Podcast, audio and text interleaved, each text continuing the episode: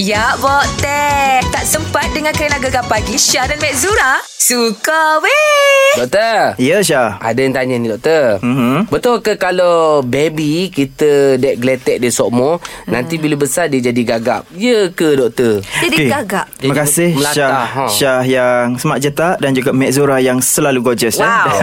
Juga semua, semua pendengar yang Dr. Mat sayangi lah Okey. okay uh, Sebenarnya ni adalah mitos perubatan Sejak zaman-zaman dulu lagi Mhm. mm-hmm. eh? Sebab faktor gagap ni Faktor dia adalah satu faktor keturunan Hmm. mm. Yang kedua faktor persekitaran Adik-beradik Mak ayah duduk Apa tu ajar dia kecek gagap ah. Jadi satu lagi yang ketiga adalah be, uh, Kanak-kanak tu sendiri Terus terlalu excited Nak, nak apa, Kecek. kecek. laju Jadi kecek laju Oh. dia jadi gagap juga Tapi faktor Oh. usia 2 hingga 5 tahun 5% daripada kanak-kanak memang normal kalau gagap Jadi Oh. jangan bimbang Lepas daripada 5 tahun Kalau dia masih lagi gagap ah, Yang tu kena bimbang lah eh. ah, Mungkin Oh. Hmm. langkah-langkah dia Kita bagi speech therapy Apa semua dan sebagainya lah Oh. Tapi tak ada masalah eh. ah.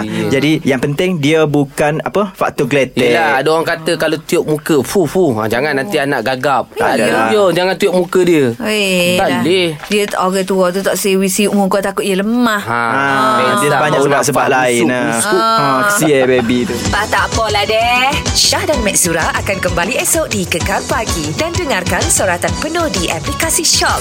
Kekar, pilihan nombor 1 Pantai Timur.